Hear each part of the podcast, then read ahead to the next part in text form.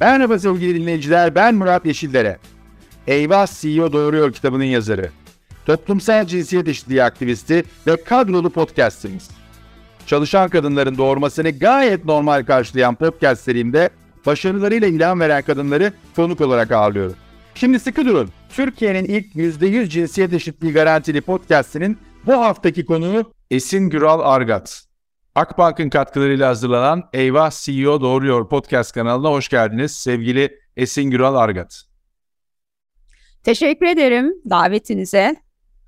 Ee, Esin Hanım e, oldukça aktif bir e, iş hayatı olan ama bunun yanında sivil toplumla ilgili birçok sorumluluğu da üstlenen bir insan. Ama bugün sohbete benim e, tutkumdan başlamak istiyorum. Fenerbahçe. E, Esin Hanım Fenerbahçe Spor Kulübü'nün yönetim kurulu üyesi. E, dolayısıyla spor kulüplerinin yönetim kurullarında daha fazla kadın olması tüm yönetim kurullarında olduğu gibi çok değerli. Onun için de bu Fenerbahçe tutkusu nasıl başladı? Bununla ilgili davet yönetim kuruluna katılma konusunda nasıl oldu? Biraz Fenerbahçe'yi konuşarak başlayalım isterim. Ee, çok da memnun oldum Fenerbahçe'den başlamanıza Murat Bey. Ee, biliyorsunuz o, o bir tutku, e, büyük bir aşk. Şöyle söyleyeyim, e, toplamda yönet bütün yönetim kurullarında kadın sayısının artması çok kıymetli ama özellikle daha fazla erkek egemen olan spor kulüplerinde kadın e, yöneticilerin sayısının artması da e, çok kıymetli. Özellikle toplumsal kalkınma için ben bunu çok önemsiyorum ve e, bütün platformlarda cinsiyet eşitliği ve fırsat eşitliği anlamında çok önemsiyorum. Çünkü yönetici pozisyonunda bir kadın olduğunda beraberinde diğer kadınları da getiriyor. O, o anlamda benim bu bir buçuk yıl önce yönetim kurulu üyeliğine başladım Fenerbahçe Spor Kulübü'nde. Orada sorumluluğum e, Feneryumlar. Feneryumları yönetiyorum. Çok da güçlü, çok da güzel bir ekiple birlikte yürütüyoruz. E, tabii aslında o, o alan daha çok bildiğimiz alan. Bil, yani iş dünyasının bir parçası. Orada da biz bayağı bir business e, iş yürütüyoruz. E, geldiğimizden itibaren planlarımızı yaptık, stratejik hedeflerimizi koyduk. EFQM e, çalışmalarına başladık Feneryum'da. E, onu çok güzel keyifle götürüyoruz. Stratejilerimizi oluşturup onları alt hedeflere doğru böldük. Ürün gamımızı yeniledik ve genişlettik. Kadınları da daha fazla kapsayacak şekilde ürün gamını oluşturduk. Koleksiyonumuz daha e, erkek ağırlıklıydı ve daha e, maç odaklıydı ama günün her saatinde, hayatın her zamanında kadınları da içerisine alacak şekilde güzel koleksiyonlar yapıldı. Bu sezona da çok da güzel başladık. E, rekor forma satışlarımızla devam ediyoruz. Bugün itibariyle aşağı yukarı 140 bin adet civarında da bir forma satışımız var. Ee, Harika. Elinize evet. sağlık valla. Evet. E, repertuardaki değişikliği yani o koleksiyondaki değişikliği hakikaten gözlemliyorum ama mesela YFK'mi ben de bilmiyordum. Dolayısıyla evet. onu paylaştığınız için teşekkür ederim. Ee, sizin yönetim kuruluna geldiğiniz dönemde e, aslında e, onunla direkt bağlantılı olmasa da Türkiye'de ilk defa e, kadın futbolu evet. e, ligi başladı oynanmaya. Fenerbahçe'de orada e, rekabet eden takımlardan bir tanesi.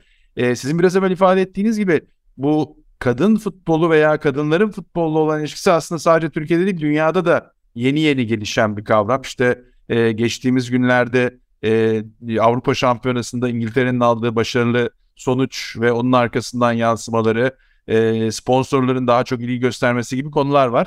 E, Fenerbahçe daha önce de e, Ali Koç başkan olduktan hemen sonra He for She ile aslında bu anlamda da çok önemli bir adım attı. O konuda da kulübün içinde bildiğim kadarıyla çalışmalar devam ediyor.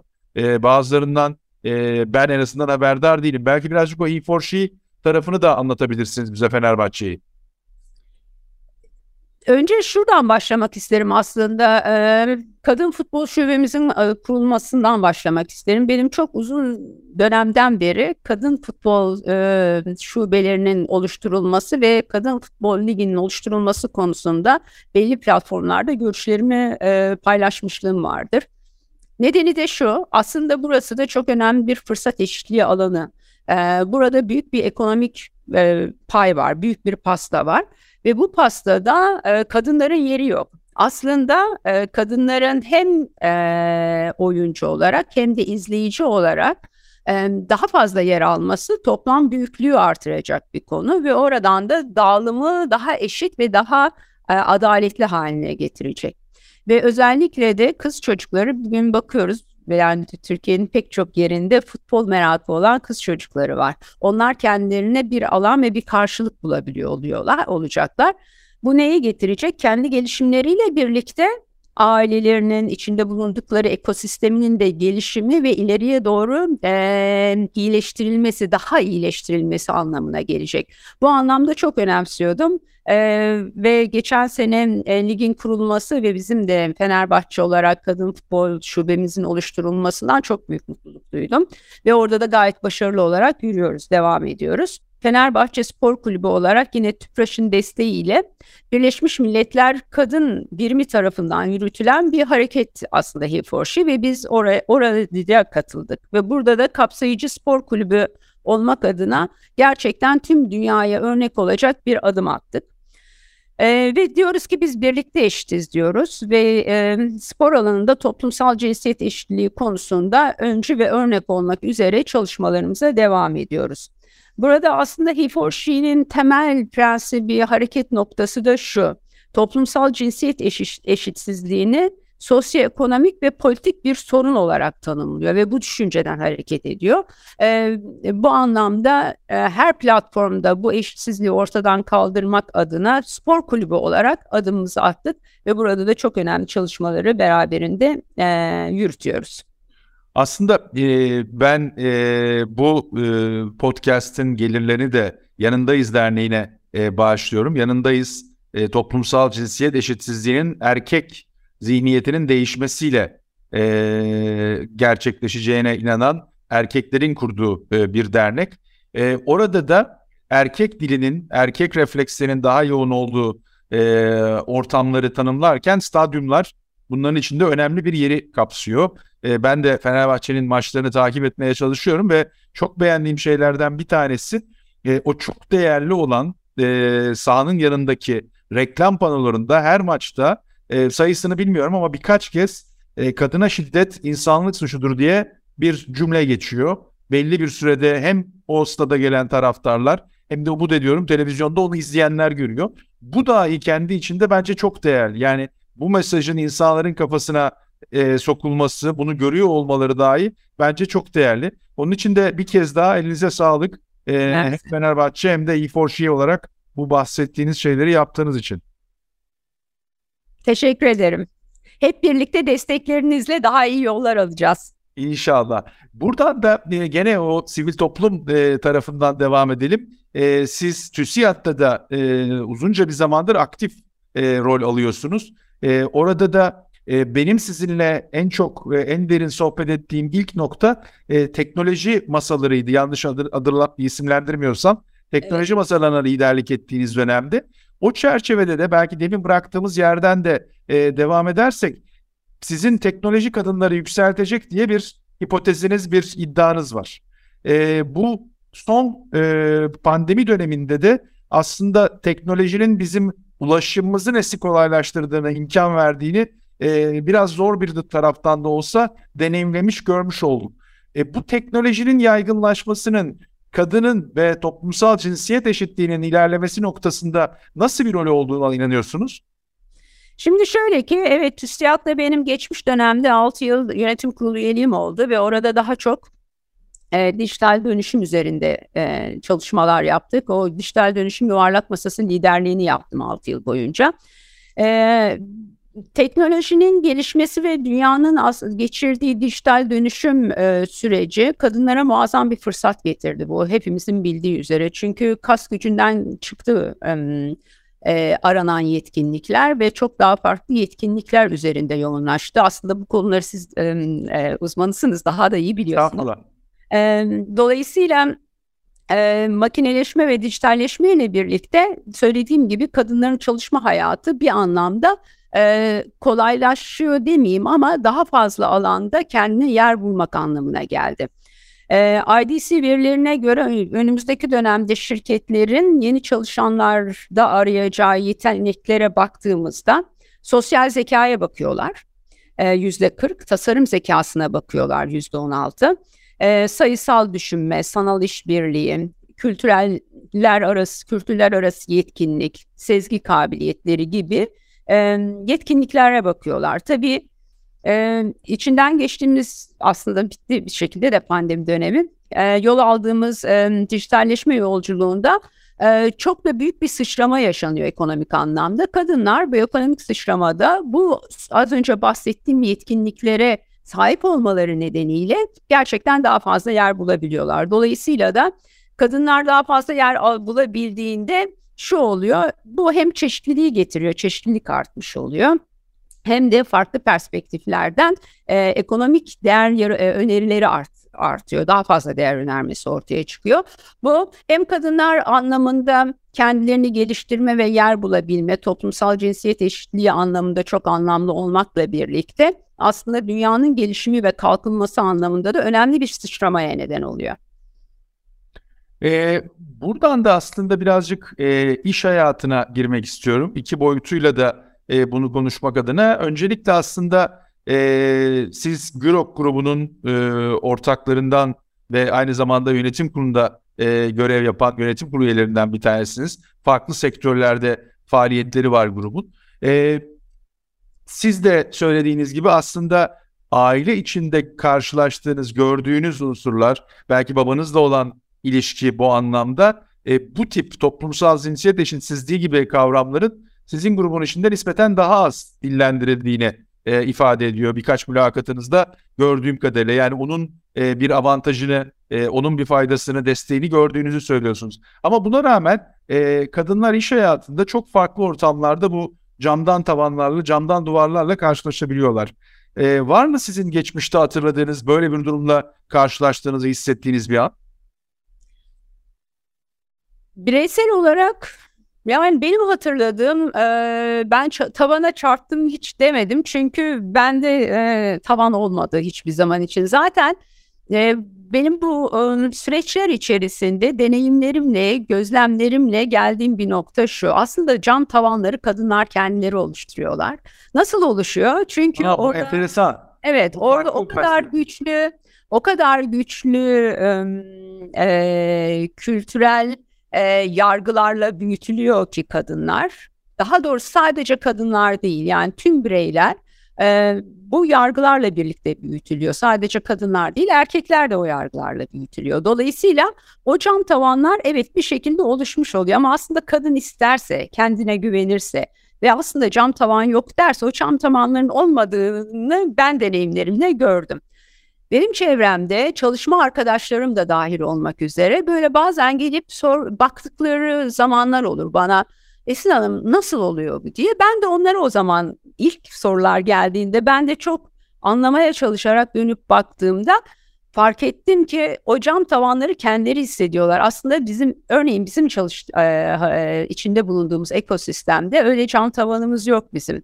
E, kurumumuzda kadın erkekten ziyade yetkinliklere bakıyoruz. Bireysel gelişimlere bakıyoruz. Yani her bir bireyi biz görüyoruz karşımızda. Kadın ve erkeği görmüyoruz öncelikle. Böyle baktığımda ben fark ediyorum ki o tavanlar orada duruyor ama isteseler öyle bir şey yok onu kaldırabilirler. O anlamda kadınların Özellikle çok iyi eğitimler al, alıyor alıyor kadınlar. Çok iyi vizyonları oluyor. Çok iyi e, e, çalışma performansları oluyor. Gerçekten çok çalışkan e, oluyor kadınlar. Ama özgüven e, ve özgüvenle birlikte de e, e, cesaret ben onu e, o, o, o, anlamda daha gelişmeye açık yönler olduğunu görüyorum. Özgüven ve cesaret olduktan sonra aslında e, kimsenin kadın erkek kimse kimseye cam tavan koyamaz diye bakıyorum. Ee, ben bir erkek olarak bunun aksinde bir şey şimdi sizinle birlikte konuşurken e, söyleme noktasında değilim. E, ama ben sizin ikinci söylediğinize daha yakın hissediyorum kendim. Yani kadın da erkekte bu ön yargılarla belki büyüdüğü, yetiştirildiği için içinde bulunduğum orta, bulunduğu ortamlarda o bilinçsiz önyargılar zaman zaman e, erkeklerin bir takım reflekslerini bence etkiliyor. Yani e, evet kadınlar belki o özgüvenle bunu aşmak konusunda daha büyük çaba gösterebilir ama ilk başta yanındayızla ilgili söylediğim gibi e, ben e, camdan tavanların erkeklerin ancak zihniyetinin değişmesiyle kırılabileceği, yıkılabileceği inancındayım. E, sizin enteresan bir mülakatınızda bir şey okudum. E, diyorsunuz ki e, aslında kadınların e, evlendikten sonra çalışması e, kaynalarının refleksleriyle de bağlantılı. E, biraz onu açar mısınız dinleyicilerimiz için? E, yıllar öncesinde bir saha çalışması, LAV, e, için bir saha çalışması e, yaptırdık SİA e, şirketiyle birlikte. E, orada kadınların e, daha çok e, yenilikçilik e, ve e, yenilenme ile ilgili, kadınların yenilenme ile ilgili güdülerini anlamak üzere ona göre projeler geliştireceğiz ve bir e, bir sosyal proje geliştirmek peşinde. E, benim de kendi aklımda birkaç fikir vardı ama arkadaşlarımız dediler ki Esin Hanım biz bunu sahada bir karşılığına bakalım ki çok doğru sahaya. Be beş büyük ilde e, saha çalışması yapıldı. Bu saha çalışmasının neticesinde de e, aslında bizim yani yenilenme güdüsünün e, çok da böyle ucu açık olmadığı bir sürü e, kriterlerle yenilenme güdüsünün aslında uçlarının kapalı olduğunu e, gör, gördük, tespit ettik. E, orada tabii eş faktörü var. E, eşler kendilerinden e, daha iyi eş olsun istemiyorlar. E, bununla birlikte bir kayınvalide faktörü var. Arkadaşlarımız geldiler dediler ki Esin Hanım öyle bir şey çıktı ki yani biz çok şaşırdık ama siz, e, yani e, sizinle de paylaşmak istiyoruz diye getirdiler. Benim şaşırdığım nokta şöyle oldu. Günün sonunda ben Anadolu'da doğdum, büyüdüm, yetiştim. Şimdi hala orada gidiyoruz, geliyoruz. Yani onun bir parçasıyız. Ee, galiba onun içerisinde olduğumuz için o kadar fazla algılayamamışız, o kadar fazla hissedememişiz. Bu araştırma çalışma sonucu geldiğinde çok şaşırdım bir nokta oldu. Oradan e, eşlerle birlikte aslında kayınvalideler, aile büyükleri ve yakın aile üyeleri devreye giriyor. Yani kadın aslında çalışmak istiyor ama sadece eşinin müsaadesi yetmiyor ya da eşinin oluru yetmiyor. Onunla birlikte aile büyüklerinin ve aslında da orada bir kayınvalide faktörü devreye giriyor. Ya da arkadaşlarıyla buluşmak istiyor. Arkadaşlarıyla program yaptığında kendi bağımsız olarak o programını gerçekleştirmiyor. Kayınvalidesiyle birlikte görüş birliğine varması gerekiyor. Dolayısıyla öyle bir faktör oldu. Bu çalışma neticesinde geldi ve bizim ben de o zaman şeydim yani daha çok dijital okur yazarlık falan diye bakıyordum. Biz çalışmalarımızın yönünü biraz daha değiştirdik ve bu kayınvalide faktörü bu saha çalışmasının neticesinde gelen dinamiklerden bir tanesiydi. Orada tabii bununla birlikte mahalle baskıları var, maddi olanaksızlıklar var, eğitimdeki yetersizlikler var. Hani diğer başka faktörler de vardı bu yenilenme güdüsünü e, uçlarını kapatan. Durum buydu. Evet, aslında yani o mahalle baskısı el alem e, baskısı evet. da çok e, yoğun ama hani kayınvalide tarafı hakikaten e, enteresanmış. E, peki buradan da isterseniz e, birazcık da e, anne olmak, ebeveyn olmak kısmına e, gelelim. Orada da gene e, sizin bir mülakatınızda diyorsunuz ki ben aslında e, bir bütünüm. Hani iş insanı olarak, sivil toplum yöneticisi olarak ama çocuklarımla birlikte de anneyim. Yani onlara ben anne olarak e, bir e, imaj gösteriyorum ve onun e, reflekslerini yaşamalarını bekliyorum. O çocuklarımla anneyin kısmı ne kadar farklı sizin iş hayatındaki reflekslerinizden ve neleri yapıyorsunuz orada çocuklar açısından? Bunu şu anlamda da soruyorum. Ee, bir başka düşünce e, grubu da diyor ki e, kadınlar kadınları ve erkekleri yetiştiriyorlar anne olarak. Aslında annelerin üzerinde bu yük. Onların çocukları doğru yetiştirmesi lazım ki toplumsal cinsiyet eşitsizliğini çözelim. E, katılır mısınız? Ben bu sorumluluğu sadece e, ailenin tek bir üyesine vermezdim. Vermem de. Harika. Dolayısıyla aradığımız cevap. Tabii ki sonuç itibariyle orada bir aileden konuşuyoruz. Herkesin bu anlamda sorumluluğu var. Ebeveynlerin sorumluluğu olduğu kadar çocukların da sorumluluğu var. Herkesin sorumluluğu var. E, günün sonunda anne baba evet bir ebeveynler orada bir e, e, kökleşme sağlıyorlar. Yani bir fidanı dikiyorlar, yeşertiyorlar, hayata bırakıyorlar. O hayatın içerisinde e, o çocukların da kendini geliştirmek gibi bir sorumlulukları var. Hangi kültürden gelirse gelsin. Sonuç itibariyle değişen bir varlıktır insanoğlu, gelişen bir varlıktır insanoğlu. Bunun gereklerini e, olmadığında sadece ailenin bir tek bireyine bu sorumluluğu yüklemezdim. Bu anlamda evet e, ailenin nasıl bir yapısı olduğu çok önemli. Yani aile içerisindeki ilişkiler, e, karşılıklı e, alışverişler ve e, hayatın içerisinde hangi sorumlulukların nasıl paylaşıldığı. Çocuklar aslında buradan besleniyorlar ve buradan e, e, hayatlarını kuruyorlar ve devam ediyorlar. Anne önemli çocukların hayatında. E, ya e, sadece e, iyi yetişmediği zaman annenin sorumluluğunda değil. Dolayısıyla e, bu bütün ailenin sorumluluğunda iyisi de yani artısı da eksisi de iyi de iyi kötü demekten ziyade artısı da eksisi de ailenin sorumluluğunda. Tabii çocuk e, fiziken ilk yıllardaki bu anneye bağımlılığı nedeniyle tabii annenin orada belki etkisi biraz daha fazla ama buna e, sadece toplumsal cinsiyet eşitliğinde bağlamıyorum aldığı eğitimler, akademik eğitimleri, sosyal duruşları, e, e, kendi e, vicdanları, e, hoşgörüleri yani bir bütün olarak baktığımda evet temelde bir anneden bir şeyler alıyorlar ama tamamında aileden yetişen bireyler olarak ortaya çıkıyorlar. Peki e, bu çerçevede bakıldığında e, demin hani sadece toplumsal cinsiyet eşitliğiyle bakmıyorum bu konuya dediniz ama e, hem feminizmi birazcık sormak istiyorum hem de iki oğlunuz var Allah bağışlasın. Oğullarınıza bu anlamda spesifik bir mesaj veriyor musunuz yoksa daha ziyade sizin davranışlarınız, rol model olmanız mı e, onları bu anlamda gelişimlerine katkıda bulunuyor? Şimdi bu sorunuz beni çok seneler önceye götürdü. Bir gün e, oğlum şeye gitti, anaokuluna gitti. Böyle hayretle geri geldi. Anne dedi biliyor musun bugün ne oldu? Ee, ne oldu? Şaşırdım da, endişelendim de. Ne oldu Berkay? Anne dedi Ayşe'nin annesi çalışmıyormuş. Hiçbir şey yap. Evde o dedi.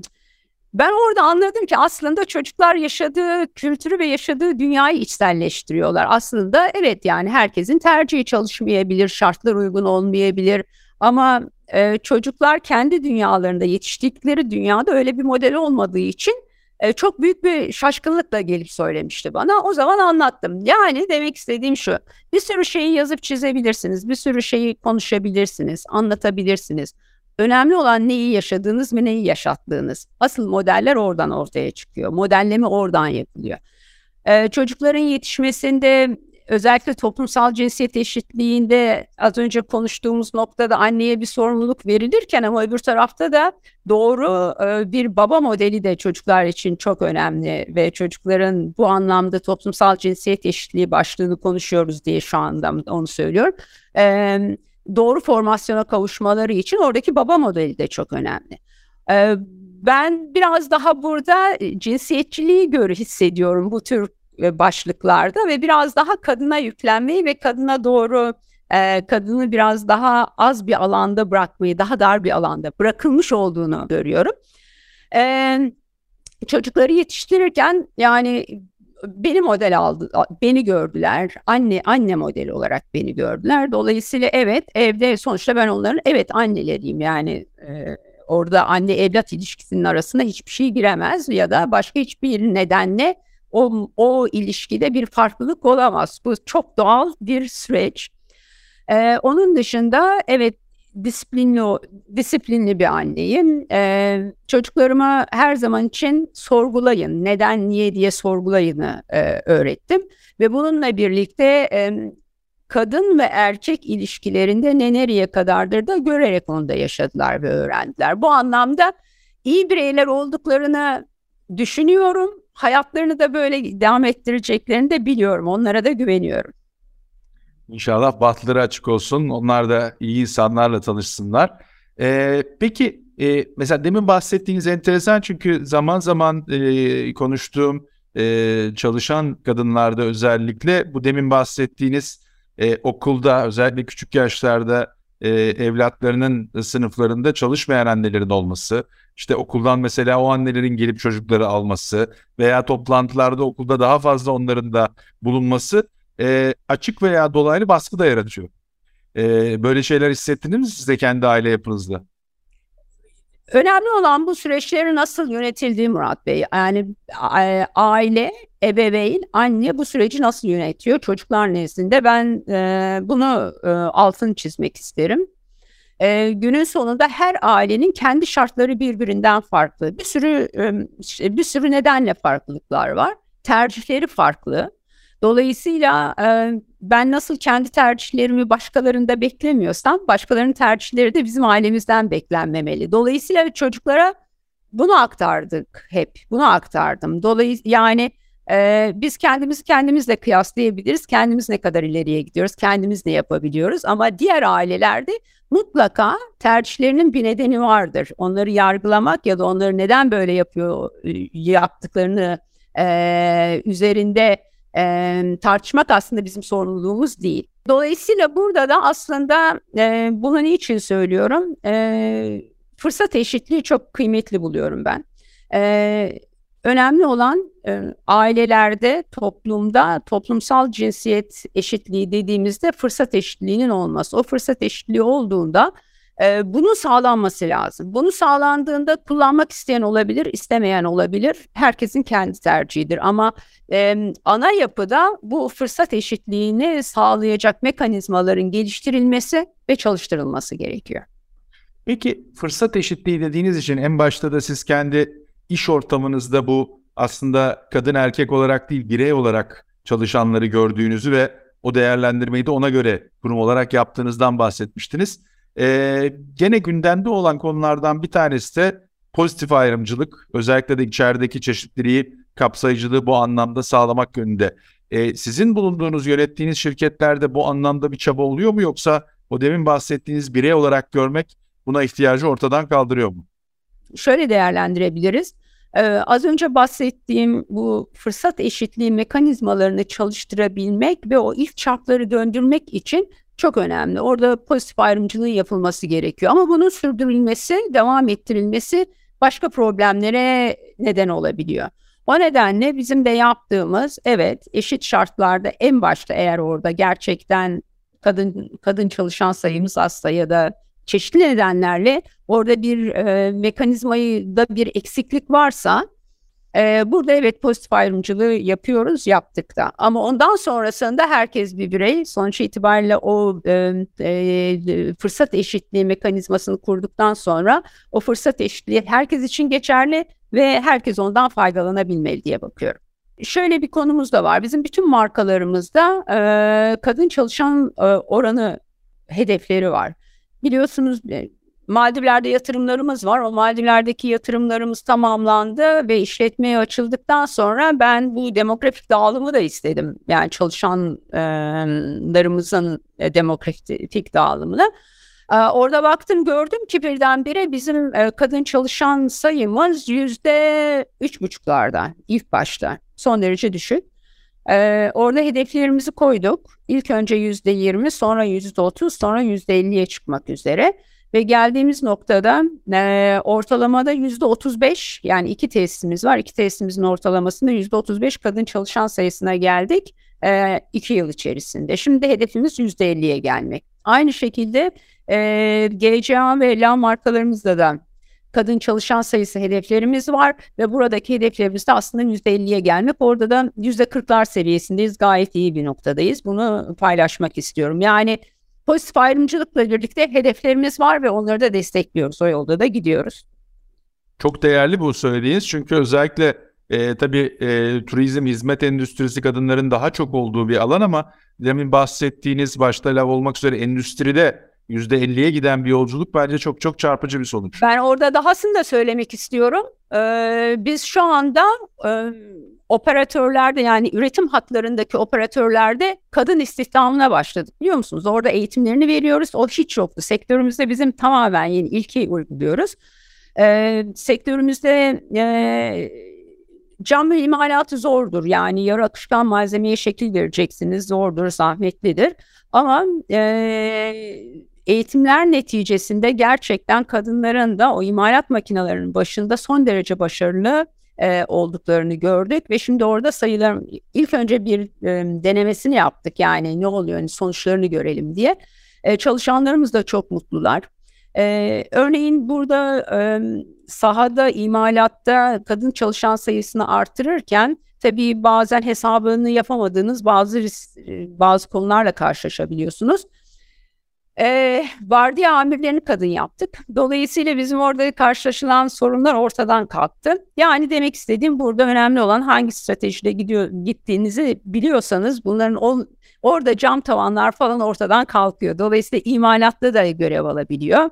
E, kalıp imalatında da görev alabiliyor. E, turizmde dediğiniz ya kadın yani hizmet sektöründe kadınların aslında daha fazla olmasını bekleriz diye çok ilginç bir şekilde üst düzey kadın sayı, çalışan sayısı turizm sektöründe daha az.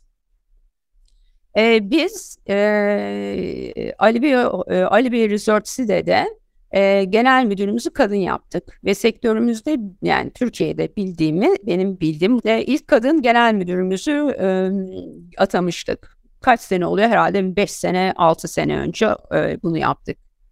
E, Lapis Yapı e, inşaat e, firmamız var. Oranın genel müdürü kadın. Yani inşaat sektöründe kadın genel müdürümüzle ve overseas yani Maldivler gibi destinasyonlarda inşaatlarımızı yapıyoruz orada kendimiz yapıyoruz. E, bu anlamda da e, evet biz bunları söylüyoruz ama e, gerçekten sahada da gerçekleşmesi için e, sürekli destekliyoruz.